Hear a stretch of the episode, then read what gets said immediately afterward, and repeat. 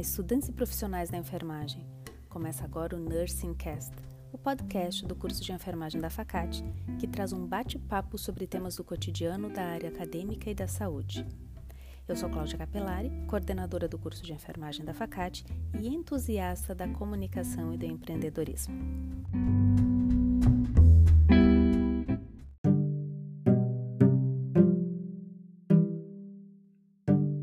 Este é o episódio de número 1 um do nosso podcast e para inaugurar o Nursing Cast, convidamos a professora mestre Marielle Cunha Ribeiro para tocar ideias sobre integridade acadêmica, esse tema tão importante. Olá, Marielle, tudo bem? É um prazer ter você aqui no episódio inaugural do nosso podcast. Oi, Cláudia, tudo bem? O prazer é meu em estar aqui com, contigo inaugurando esse projeto, que tenho certeza que vai vir muito agregar ao curso de enfermagem da Facate. Marielle, quando a gente fala, a gente fala muito em ter uma formação universitária coerente, eticamente correta. Uh, o que integridade acadêmica tem a ver com isso? Pensando que sempre fazemos avaliações ou somos avaliados no meio acadêmico, isso tem a ver com a famosa cola na prova? Tem tudo a ver, Cláudia, tudo a ver, porque quando a gente fala em integridade acadêmica, é muito importante a gente ter e despertar a consciência de que isso engloba qualquer ação e atitude acadêmica e que essas atitudes e ações elas devem ser honestas, éticas, porque esses vão ser princípios básicos de algo muito importante que é o caráter profissional. E sim, isso a gente está avaliando desde, as, desde o início do aluno na academia. E as avaliações, sem dúvida. Então, a cola na prova ela se torna inadmissível e ela deve ser vista, ser entendida, inclusive deve ser passada aos nossos alunos como um mau hábito. E que isso, se não for podado e cortado, o aluno precisa entender que vai perpetuar na vida dele, não só acadêmica, como no futuro profissional e nas atitudes dele pessoais também. Então, a integridade acadêmica é, são bons hábitos que a gente desenvolve, né? Então, o que é exatamente? Você pode conceituar o que é o termo integridade acadêmica, o que tem a ver com fraude? Elas são a mesma coisa? Na verdade, é, um, é sobre ser e agir com ética e honestidade inclusive né, nos responsabilizando com as nossas dúvidas, fragilidades, incluindo nós, professores, porque nós somos os agentes, os espelhos dos nossos alunos. Então, isso é ter, né, é atuar com integridade, passar integridade. Já a fraude, fraudar algo, é quando se toma posse de ideias escritas de outras pessoas, ou seja, em vez de eu criar algo meu próprio, eu faço cópia daquilo que já existe e que é de alguém. Então, isso me parece que requer, assim, que a pessoa que desenvolve um trabalho, por exemplo, uh, ela faça uma autoavaliação, um reconhecimento de que uh, ela, né, que nós todos temos fragilidades, né? Conhecer o que precisamos mudar já é um grande passo para a evolução. Uh, o lamentável é que muitas pessoas se deixam levar pelo que aparentemente seria um caminho mais fácil, mais curto. Uh, e eu lembro de um escândalo que envolveu compra de diplomas universitários, isso é crime, é, inclusive pode gerar reclusão de cinco anos. Em 2019, 16 universidades brasileiras foram citadas como envolvidas nas fraudes de vendas de diplomas no Brasil. Você lembra de outros escândalos que poderiam uh, envolver fraude? Sim, sim, nos Estados Unidos e na Austrália, que são fortes defensores da integridade acadêmica, né, com várias leis, inclusive a respeito de fraude e plágio. No Reino Unido, em 2017, o Daily Telegraph, que é um dos principais meios de comunicação, denunciou cerca de 20 mil alunos comprando dissertações, e isso é proibido, né? É, então, houve uma proibição na House of Lords né, do país.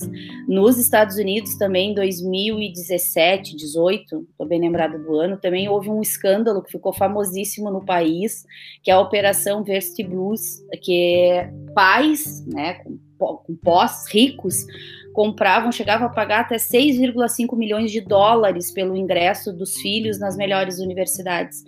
E isso é tratado de uma forma é, totalmente ilegal, desíntegra e desonesta nos Estados Unidos, porque os alunos lá entram nas melhores universidades por nota, por currículo, né? Então foi um escândalo enorme. Sim, inclusive tem um documentário sobre isso. Tem, tem, tem um documentário que ficou famosíssimo, e isso, isso é que eu acho importante, né? Na Austrália também 16 universidades, né, com cerca de mil alunos, também foram pegos, né, num escândalo de elaboração de dissertações onde compravam por sites de compra e venda. E eu acho importante quando isso torna, quando o país tem uma preocupação de tornar isso público, porque é, isso também tem a ver com é, não estamos de acordo com isso Vamos punir isso. Acho que isso tem que se tornar público, sim, no sentido de que é uma má ação e que ela tem consequências e punições. E vamos trazer à tona, né? Trazer ao debate. Isso é muito importante para que as pessoas se conscientizem, né, de que, tam, que é crime. E, claro, além dessa fraude uh, digamos, de maiores proporções, né, de compra de diplomas, nós também temos uh, o plágio, que o plágio pode acontecer no nosso cotidiano. Inclusive, algumas pessoas tiveram seus diplomas cassados também por conta do plágio, tanto na graduação como de pós-graduação, mestrado, doutorado. Isso é bastante vergonhoso, eu diria até constrangedor. Uh, qual a tua opinião sobre isso? Nossa, demais, constrangedor demais, né? Muito, porque é, nos tornamos expostos e frágeis perante não só a comunidade acadêmica, porque isso toma uma proporção principalmente nas academias, no meio do ensino, mas de forma geral, visto aqui no Brasil nós temos, né, leis que protegem também e que punem o, o plágio e a fraude. Então, eu retomo e ressalto aqui as questões como a ética ou a falta desta, né? A honestidade que eu já mencionei aqui anteriormente, né? Porque trabalhamos também com conceitos de atitudes que devem ser desenvolvidas, falando de nós, professores, para alunos, né? E elas devem ser eh, enfatizadas, inclusive, como possível marca registrada, né? Digamos assim, ou até um vício que vai acompanhar a vida dessas pessoas, em que em algum momento eles terão consequências até punições severas, né? Como eu falei agora há pouco, no Brasil, plágio ou fraude, né, ou ambos, é, são crimes, né? Existe lei que protege, né, que são a, as leis dos direitos autorais. Então, eu acho que isso tem que se tornar muito claro dentro do meio acadêmico. Com certeza. E falando nisso, uh, nós, professores, podemos ajudar os estudantes a alcançarem originalidade nos seus textos. Como que a gente pode fazer isso? Porque nem sempre é fácil escrever, produzir algo. Às vezes a gente para na frente do computador e só vê aquele cursor piscando e as palavras não saem. Difícil. Nos reportamos aqui a nós escrevendo artigos, né? É difícil porque às vezes tu lê ideias, mas era exatamente isso que eu queria escrever, mas é igual. Sim, mas não pode ser igual. Né? É, é, é aquela ideia, mas agora a escrita tem que ser minha. Então, o ensino sobre esses temas né, deve permear a educação toda do aluno. Né? É uma pena que a gente não tem isso desde o início da educação, né, da formação do aluno, é, estamos aqui batalhando muito na questão do ensino superior, mas países como os Estados Unidos e a Austrália, por exemplo, já é, isso já é trabalhado desde a educação básica. Lá na educação básica, os professores ensinam, tem na metodologia de ensino as citações. Então, toda vez que eu escrevo algo tal e qual, as aspas, o itálico. Então, isso é tratado desde o ensino básico. Mas no ensino superior, então, a gente precisa conscientizar os nossos alunos, né? Desde teorizar conceitos, o que é uma citação, o que é o plágio, o que é fraude e as leis que protegem isso, né? Uh, então, sobre atitudes também acadêmicas, né? E trazendo sempre isso para o futuro profissional, engajando isso. Olha, se tu agir uh, não integramente, isso vai, vai te perseguir, inclusive nos teus ambientes de trabalho, nos ambientes pessoais também. Então, como eu disse, nós professores, né, nós somos os espelhos dos nossos alunos. Então, as nossas aulas, elas já, elas já devem ser planejadas e acordadas nesses preceitos éticos, né, de forma clara, pensando sempre que a gente precisa fornecer feedbacks também objetivos e claros a partir de uma comunicação assertiva, mas honesta.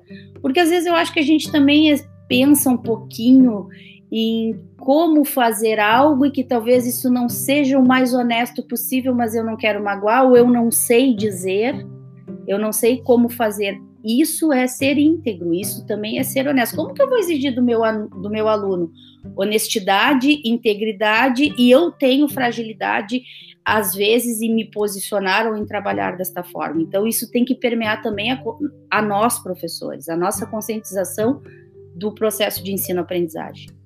Então é exame de consciência para todo mundo, né? Com certeza, para todos. Né, Cláudia? Vamos lembrar que aquela história de que faz o que eu digo, mas não faz o que eu faço, isso já caiu por terra algumas décadas, ainda bem. Ainda bem, com certeza.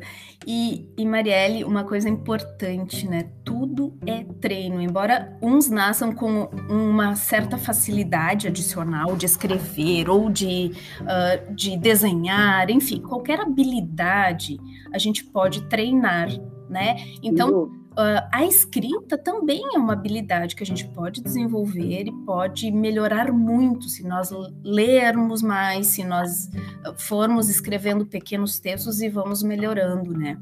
Uh, o que tu dirias para os alunos? Como eles podem uh, melhorar. Você tem a parte dos professores, que é orientar, né? Mas os estudantes são corresponsáveis pela sua educação, né?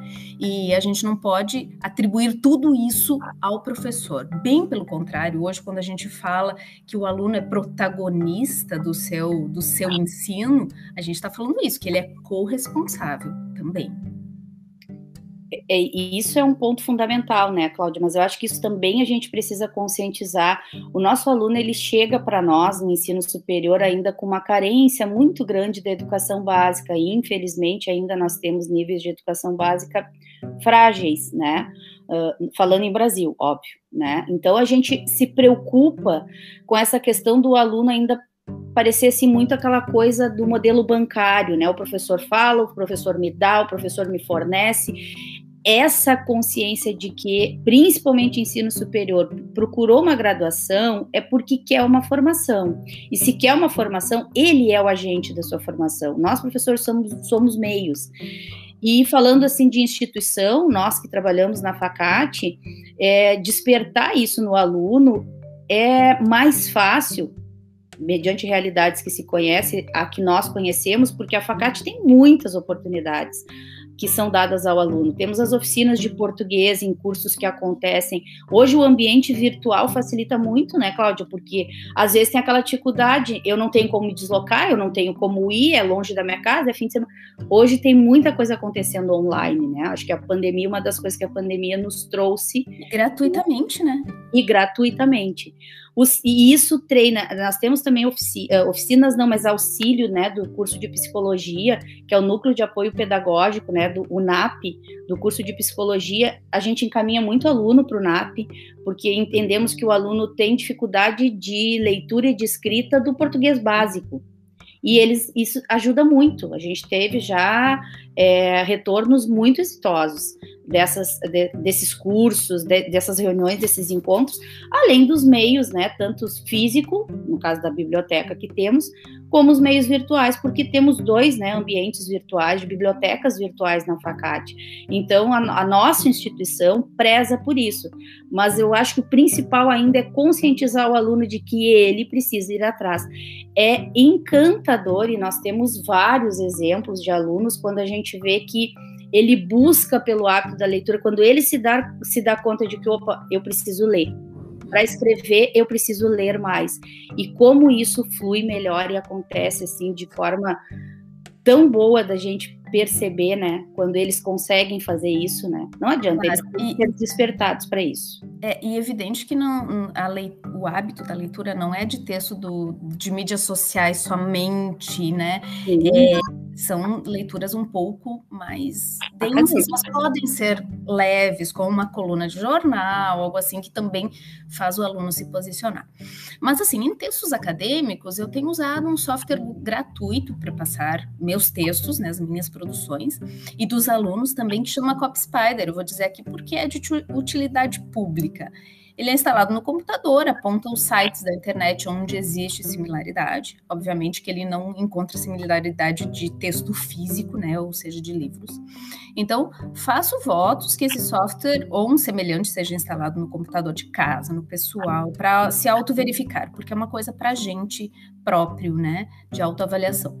E também temos, temos outras formas, como um mecanismo que desde o ano passado foi instalado no Google Classroom, que os professores podem adotar. Bom, Marielle, uma conduta acadêmica ocorre vez ou outra. Sobre isso, o que nós podemos fazer? É, uh, infelizmente não é 100% evitável, né, Cláudia? É, por, vezes, por vezes acontece. Então, é importante quando a gente se depara com atitudes assim, em primeiro lugar, a gente precisa refletir por que e como ocorreu. Né? Lendo a respeito do assunto, me inteirando maior, é, a gente é, é reportado a questão do aluno: será que realmente ele tinha consciência? Será que realmente foi má fé? Ou ainda, com tudo que a que a academia oferece de informações foi um desconhecimento. Então, de início, né, inicialmente, tratar isso de uma forma educativa. Né, bem lembrado por ti em conversa anterior, o sistema da segurança do paciente dentro de instituições hospitalares, porque como educadoras, enfermeiras, né, Cláudia, é, a gente sempre reporta um erro, um evento adverso, a questão da educação. Então, eu acho que isso tem que ser retomado. Desde a, te a teorização, o que é plágio, o que é fraude, lei, punições que podem ocorrer, até né, abrir espaços de debates, conversas, como estamos fazendo aqui, né? Conscientização, respeitando privacidade, obviamente, porque senão nós vamos infringir uh, em mais atitudes inadequadamente éticas, né? Expondo pessoas que por, por vez ou outra possa incorrer nisso, né? Mas sempre ressaltando a preocupação em ajustar os nossos processos, porque se, se tratamos de algo educativo, temos que pensar no todo: aluno, professor, instituição, curso. E além disso, criarmos estratégias institucionais que vão nos respaldar lá no, na, neste futuro quase que de imediato, para impedir que novos episódios de má conduta acadêmica ocorram. Excelente, Marielle, muito bem dito. Uh, outra coisa que, além de tudo isso que você falou, outra coisa que eu acredito que merece destaque é o seguinte: é preciso que os alunos saibam como nós, professores, nos sentimos traídos e enganados quando identificamos um trabalho copiado, um plágio. Afinal, nós queremos que eles mostrem que eles são capazes e eles são capazes, nós acreditamos na capacidade deles. Às vezes, escrever algo mais modesto e original, na minha opinião, é mais autêntico e para nós é, é melhor de receber isso. O que você diria sobre? É inevitável o, o, sentimento de traição quando isso ocorre, e inicialmente eu acho que a gente pode até ser tomada por sentimentos mais negativos, mas como eu falei, acabei de retomar contigo no, no critério anterior, o processo inicia-se pela educação, entender como e por que aconteceu, e aí dentro deste período de conscientização, acho que é importante também o nosso aluno entender que muito mais do que escrever algo bonito, algo que leu num lugar e achou que ah, é exatamente isso e está muito bem escrito, então vou lá e vou colocar. Muito mais importante e essencial é que ele traga algo que é dele, que é original. Porque além de ser o correto, de ser o devido, de ser, é honesto, é justo. E é isso que se preza que se faz. Perfeito. Marielle, agradeço imensamente sua participação. Muito obrigada a quem nos acompanhou até aqui também. E aguardamos a todos no próximo episódio do Nursing Cast. Eu que agradeço, Cláudio, o convite. Foi um prazer contribuir. A gente, quando começa um papo já, né? Nossa, é muita coisa para falar. Mas acho que contribu possa contribuir, né, um pouquinho para despertar a consciência, né, de quem estiver aí nos acompanhando nesse episódio. Foi um prazer imenso contribuir com esse novo espaço de debates e eu tenho certeza que vai ser muito exitoso, né? Todos os bate-papos que tiverem serão muito exitosos para o nosso curso, para a nossa comunidade. Um abração.